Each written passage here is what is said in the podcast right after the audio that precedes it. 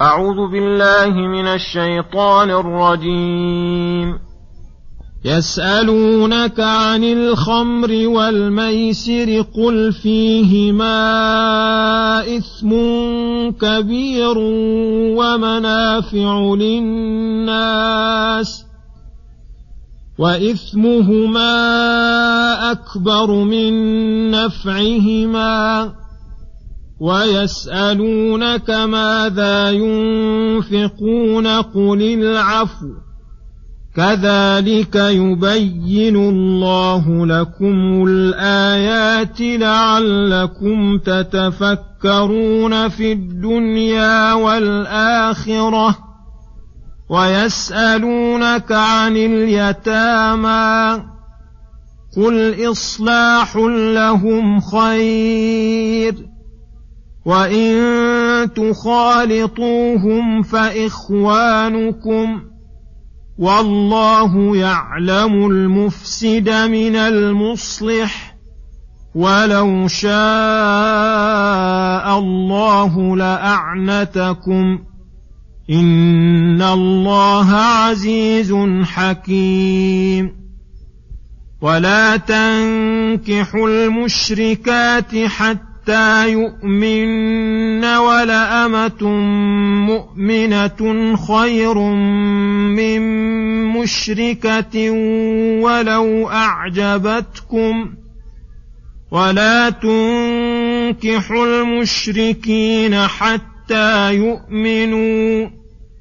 ولعبد مؤمن خير من مشرك ولو أعجبكم أولئك يدعون إلى النار والله يدعو إلى الجنة والمغفرة بإذنه ويبين آياته للناس لعلهم يتذكرون.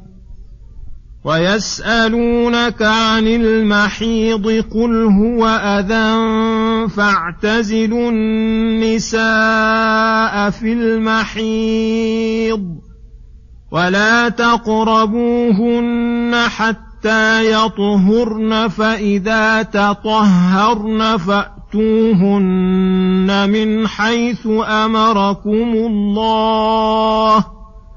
إن الله يحب التوابين ويحب المتطهرين. بسم الله الرحمن الرحيم. السلام عليكم ورحمة الله وبركاته. يقول الله سبحانه: ويسألونك عن اليتامى قل إصلاح لهم خير وإن تخالطوهم فإخوانكم والله يعلم المفسد من المصلح ولو شاء الله لأعنتكم إن الله عزيز حكيم. لما نزل قوله تعالى: إن الذين يأكلون أموال اليتامى ظلما إنما يأكلون في بطونهم نارا وسيصلون سعيرا، شق ذلك على المسلمين وعزلوا طعامهم عن طعام اليتامى خوفا على أنفسهم من تناولها ولو في هذه الحالة التي جرت العادة بالمشاركة فيها، وسألوا, وسألوا النبي صلى الله عليه وسلم عن ذلك فأخبرهم تعالى أن المقصود إصلاح أموال اليتامى بحفظها وصيانتها والاتجار فيها، وأن خلطتهم إياهم في طعام وغيره جائز على وجه لا يضر باليتامى لأنهم إخوانكم ومن شأن الأخ مخالطة أخيه، والمرجع في ذلك إلى النية والعمل. فمن علم من نيته أنه مصلح لليتيم وليس له طمع في ماله فلو دخل عليه شيء من غير قصد لم يكن عليه بأس، ومن علم الله من نيته أن قصده بالمخالطة التوصل إلى أكلها فذلك الذي حرج وأثم، والوسائل لها أحكام المقاصد. وفي هذه الآية دليل على جواز أنواع المخالطات في المآكل والمشارب والعقود وغيرها، وهذه الرخصة لطف من الله تعالى وإحسان وتوسعة على المؤمنين، وإلا لو شاء الله لأعنتكم أي شق عليكم بعدم الرخصة بذلك فحرجتم وشق عليكم وأثمتم. إن الله عزيز أي له القوة الكاملة والقهر لكل شيء، ولكنه مع ذلك حكيم لا يفعل إلا ما هو مقتضى حكمته الكاملة وعنايته التامة، فعزته لا تنافي حكمته، فلا يقال إنه ما شاء فعل ما شاء فعل وافق الحكمة أو خالفها، بل يقال إن أفعاله وكذلك أحكامه تابعة لحكمته، فلا يخلق شيء فلا يخلق شيئا عبثا، بل لا بد له من حكمة عرفناها أم لم نعرفها. وكذلك لم يشرع لعباده شيئا مجرد عن حكمة، فلا يأمر إلا بما فيه مصلحة خاصة أو راجحة، ولا ينهى إلا عما فيه مفسدة خالصة أو راجحة لتمام حكمته ورحمته. ولا تنكحوا مشركات حتى يؤمن الآية،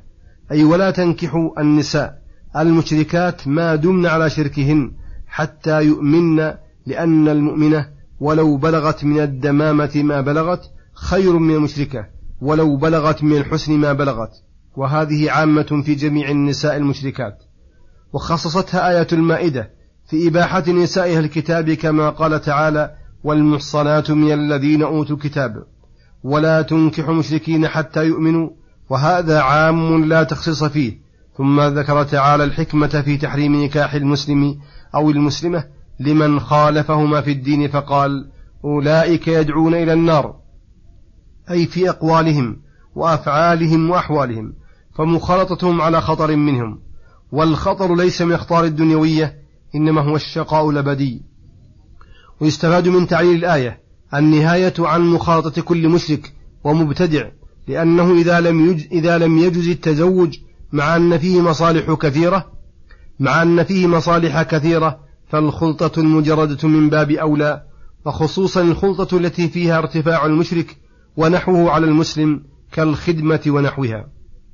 وفي قوله ولا تنكح مشركين دليل على اعتبار الولي في النكاح، والله يدعو إلى الجنة والمغفرة، أي يدعو عباده لتحصيل الجنة والمغفرة التي من آثارها دفع العقوبات، وذلك بالدعوة إلى أسبابها من الأعمال الصالحة والتوبة النصوح والعلم النافع والعمل الصالح. ويبين آياته أي أحكامه وحكمها للناس لعلهم يتذكرون، فيوجب لهم ذلك التذكر لما نسوه وعلم ما جهلوه والامتثال لما ضيعوه. ثم قال تعالى: ويسألونك عن المحيض ويسألونك عن المحيض قل هو أذى فاعتزلوا النساء في المحيض ولا تقربوهن حتى يطهرن الآية. يخبر تعالى عن سؤالهم عن المحيض، وهل تكون المرأة بحالها بعد الحيض كما كانت قبل ذلك أم تجتنب مطلقا كما يفعله اليهود. أخبر تعالى أن الحيض أذى، وإذا كان أذى فمن الحكمة أن يمنع الله تعالى عباده عن الأذى وحده، ولهذا قال: فاعتزلوا النساء في المحيض، أي مكان الحيض، وهو الوطء في الفرج خاصة، فهذا هو المحرم إجماعا. وتخصيص الاعتزال في المحيض يدل على أن مباشرة الحائض وملامستها في غير الوطء في الفرج جائز، لكن قوله ولا تقربوهن حتى يطهرن يدل على ترك المباشرة فيما قرب فيما قرب من الفرج، وذلك فيما بين السرة والركبة، فينبغي تركه، كما كان النبي صلى الله عليه وسلم إذا أراد أن يباشر امرأته وهي حائض أمرها أن تتزر فيباشرها. وحد هذا الاعتزال وعدم القربان للحيض حتى يطهرن، أي ينقطع دمهن، فإذا انقطع الدم زال المنع الموجود وقت جريانه الذي كان لحله شرطان: انقطاع الدم والاغتسال منه، فلما انقطع الدم زال الشرط الأول وبقي الثاني، فلهذا قال: إذا تطهرن، أي اغتسلن، فأتوهن من حيث أمركم الله، أي في القبل لا في الدبر، لأنه محل الحرب. وفيه دليل على وجوب اغتسال الحائض، وأن انقطاع الدم شرط لصحته، ولما كان هذا المنع لطفا منه تعالى بعباده وصيانة عن الأذى، قال تعالى: إن الله يحب التوابين، أي من ذنوبهم على الدوام، ويحب المتطهرين، أي المتنزهين عن الآثام، وهذا يشمل التطهر الحسي من الأنجاس والأحداث، ففيه مشروعية الطهارة مطلقة، لأن الله تعالى يحب المتصف بها، ولهذا كانت الطهارة مطلقة شرطا لصحة الصلاة والطواف وجواز مس المصحف. ويشمل التطهر المعنوية عن الأخلاق الرذيلة والصفات القبيحة والأفعال الخسيسة. وصلى الله وسلم على نبينا محمد وعلى آله وصحبه أجمعين، وإلى الحلقة القادمة غدا إن شاء الله، والسلام عليكم ورحمة الله وبركاته.